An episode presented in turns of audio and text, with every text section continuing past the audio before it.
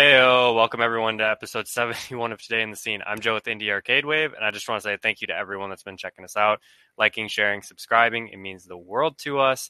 Uh, we do this for you guys, and we just want to keep riding the wave. So this week we're going to bring back an old friend who we spoke to a while back. I believe it was like episode 27. His name is Judah Lee, and he runs Sea Cave Arcade in New Orleans. Um, if you haven't seen the story about what happened there, this like I think it was a couple days ago. Um, pretty just nasty story. Really hard to see for anybody that loves arcade games and is, is part of the community.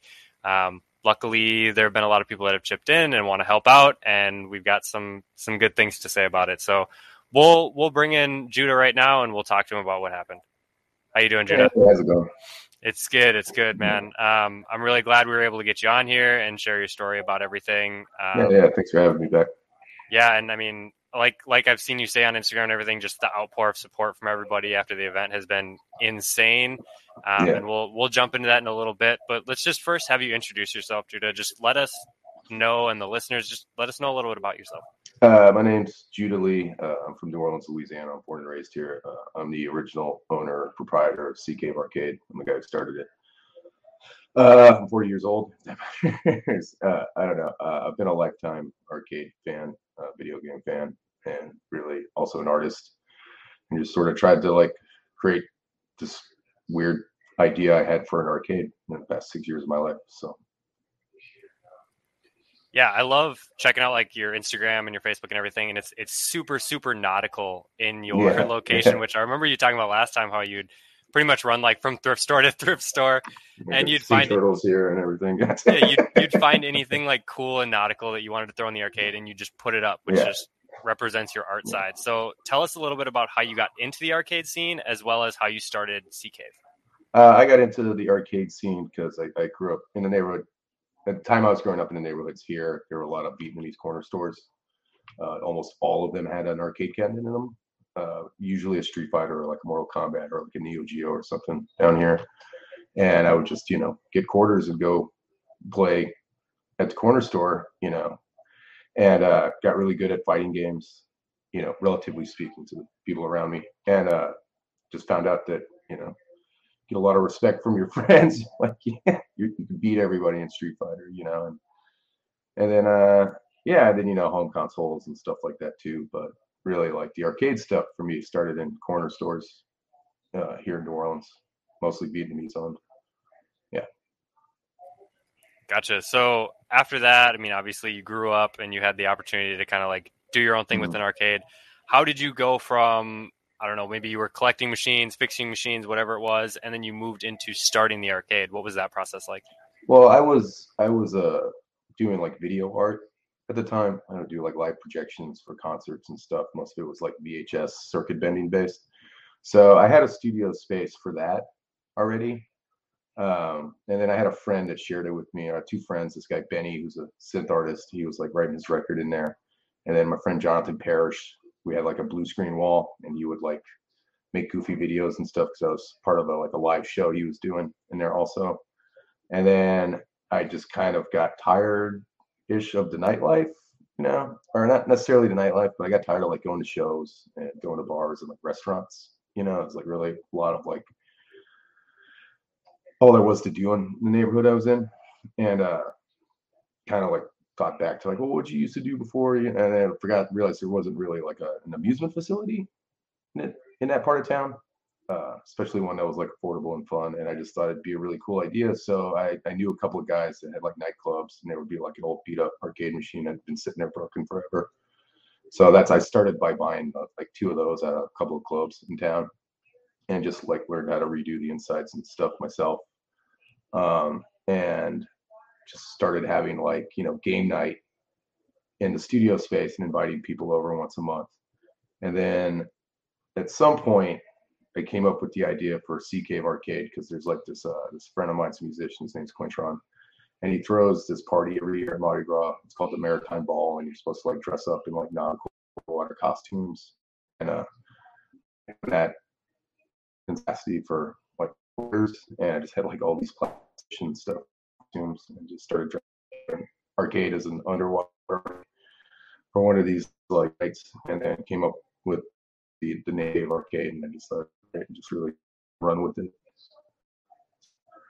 And then that was the first space. The second space was also an art studio. We like the building the first space was in got bought out to be turned into like a brewery or something. So we had moved. And the second space we took was down in this uh, other art studio building down in Bazant that uh, was next to the community print shop. I really took that space because it had a door on the street. I didn't have to like walk people down the hall to get to the arcade anymore. Or didn't have steps. You know, you had to like come in on the step ladder. And uh, it was also down by like all the art galleries down there. And like second Saturday of every month is like a big gallery night. So I would just open up the arcade for second Saturdays and invite people to come play games for free. And that's when I really started dressing it up as an underwater arcade. Like it had its own separate room in that spot. And then at some point, uh, it's moved out of the studio. So couldn't really afford it by myself. And I had met this guy who was uh, running a nightclub called Gasa Gasa Uptown. And they had this empty space in the nightclub. And they wanted me to put arcade cabinets in there and do like a quarter split and I thought that would help me come up with like the rent I was missing. And, and that's when I met Matt, my first business partner. Um, and I told him the idea for the arcade as a business about how it's just like one flat affordable rate, all you can play, and then do like yearly memberships and stuff like that. And it's just kind of always there for people to go and, you know, be all ages and stuff like that. And he thought it was a great idea, and we started working on it together. And then uh, we lost that space. I lost that space eventually because I just wasn't making enough money to be able to rent it.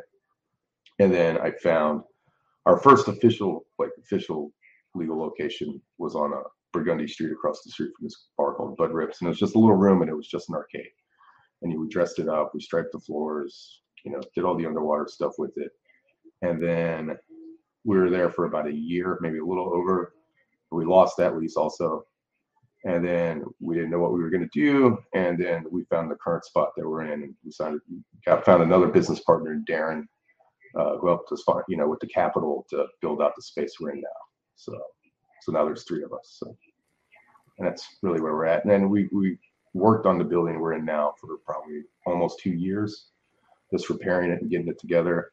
And then we've been officially open probably for like six months now. So, you know, so yeah. Yeah, I mean, it seems like you guys are really building and growing, and you yeah, had a whole bunch yeah. of events going on and everything. Mm-hmm. Um, I guess kind of cover the events of the other day. Like, what happened? I know somebody was in there, they got mad, things happened and escalated to, to my view, out of control, which was just utterly unnecessary. Yeah.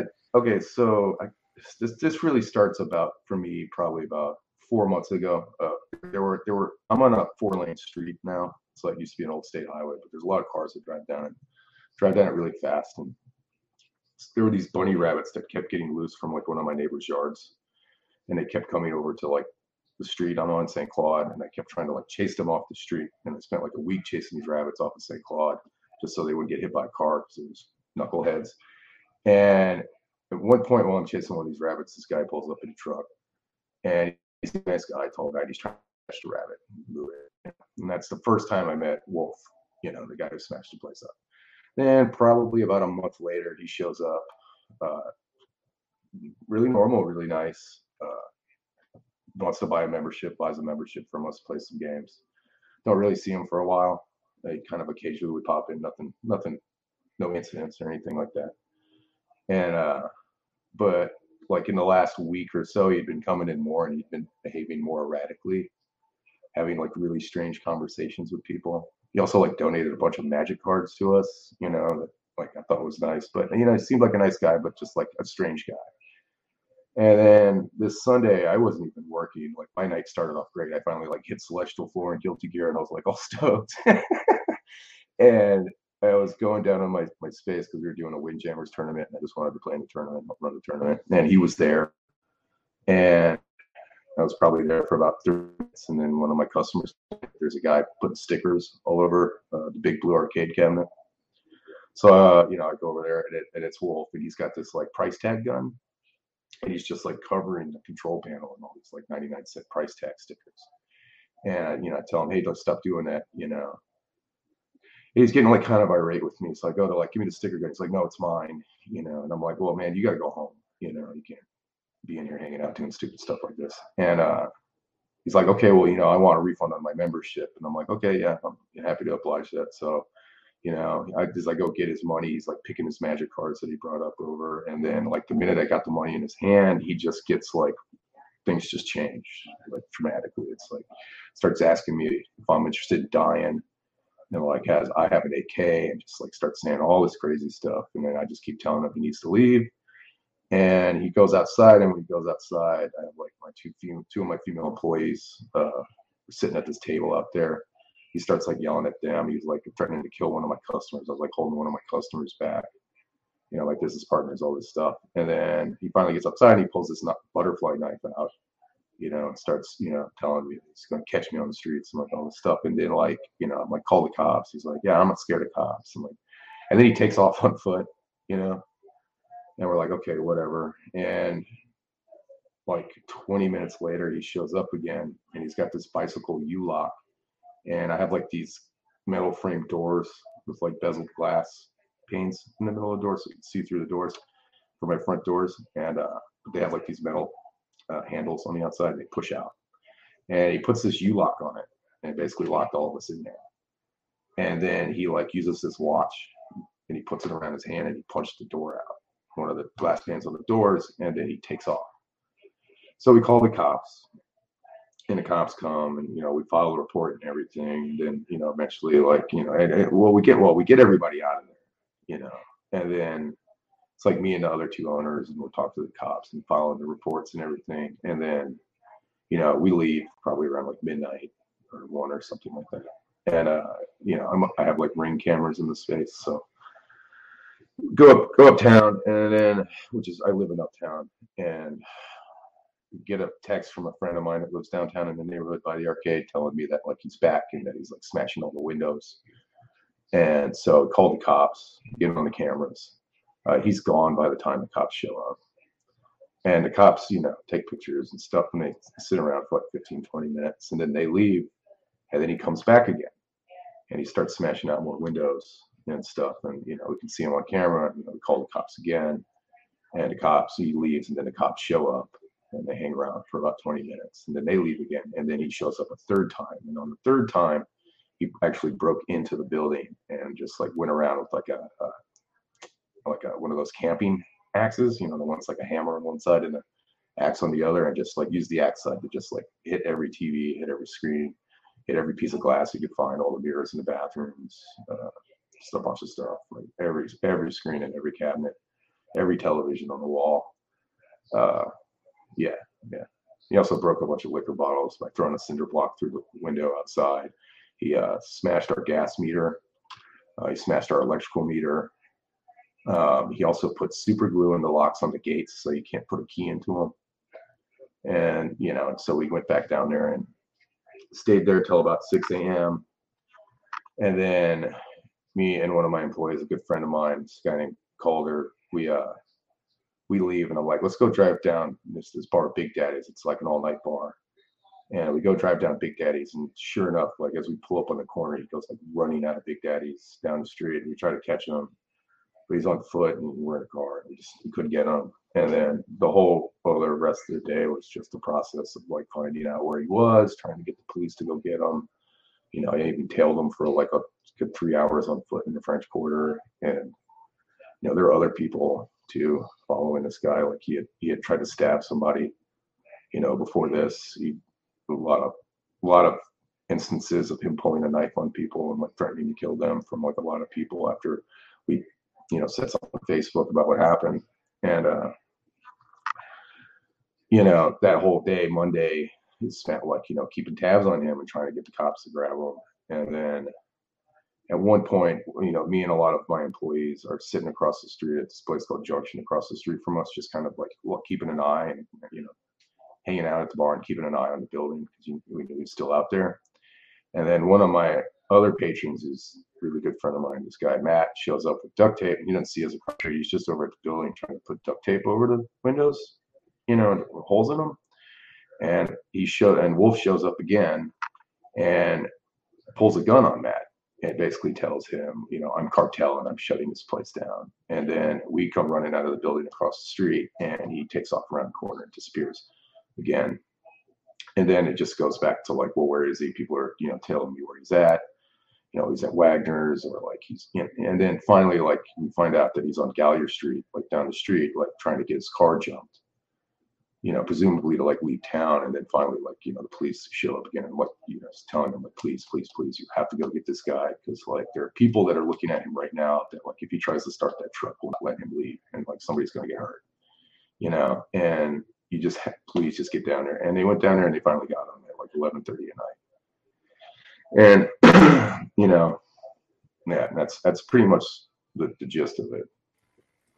That's just like that's just insane to me and like such a yeah. sad story for like anybody that loves arcades and I mean yeah. my heart went uh, out for you right away when I saw that story and I knew immediately I had to share it and like had to let people know and had to help with the GoFundMe and everything. Yeah, yeah. So and I, I mean we've heard things about this guy. He's got mental health problems and uh, you know like he's he's kind of transient right now, so he doesn't have access to an address to like get his medicine and stuff like that. So, you know, I mean, it's just the whole thing is just like really sad. Yeah, know? I mean, he's in a bad position, and it just sounds like he yeah. just snapped. Like it just yeah. the weight was just too much. Yeah, we've, um, we've been told he's he's been like having a psychotic episode for like a week. So that's never never a good thing to hear. And I mean, no. I know the community has come through huge for you guys. Um, I guess just tell me tell me what that's meant to you and how how the GoFundMe like just what that showed you about the community. And just just how it, it was very uh, life affirming, I guess. You know, like like I loved arcades, but you know, it's like it's not it's not a path very many people choose or actually find any kind of success at.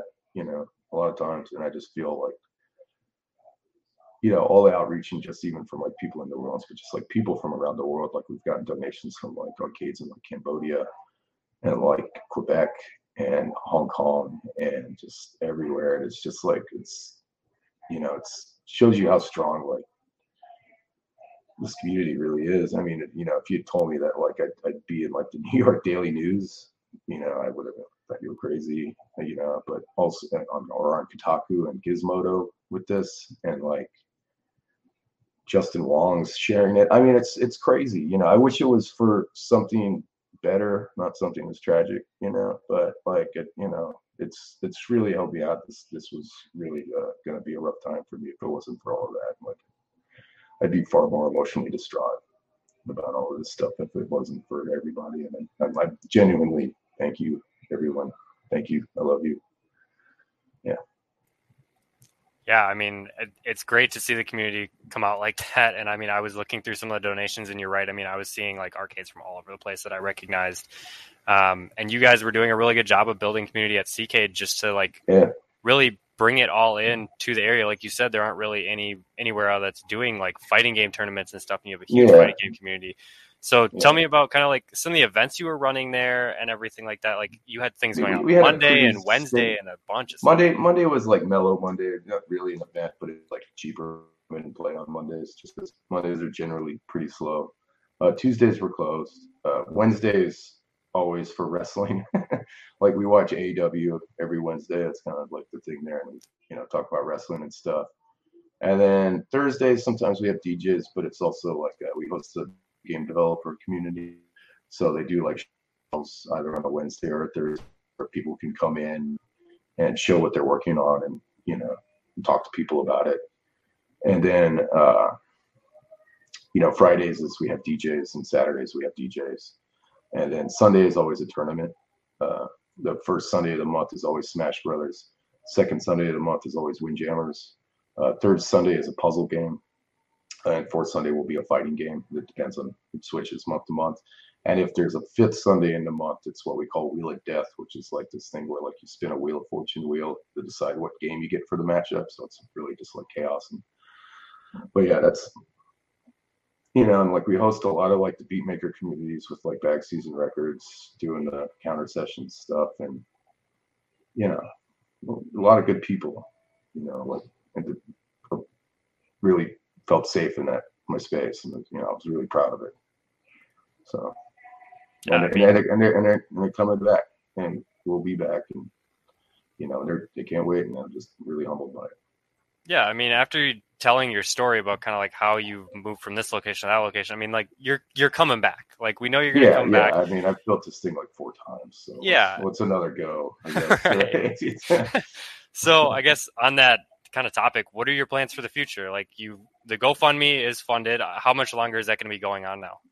I mean, we we got so with the GoFundMe, like that's that's primarily that's to that's to pay my employees while we're Mhm. down because I love all my employees and I don't want to lose them.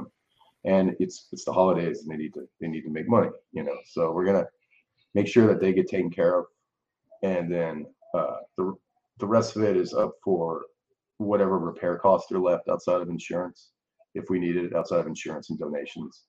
Uh, anything that's left after that point, we pledge to donate to a mental health service of the community's choosing in our neighborhood, just to sort of help people like Wolf get his meds so that things like this don't happen, you know. And so we're gonna keep going with it.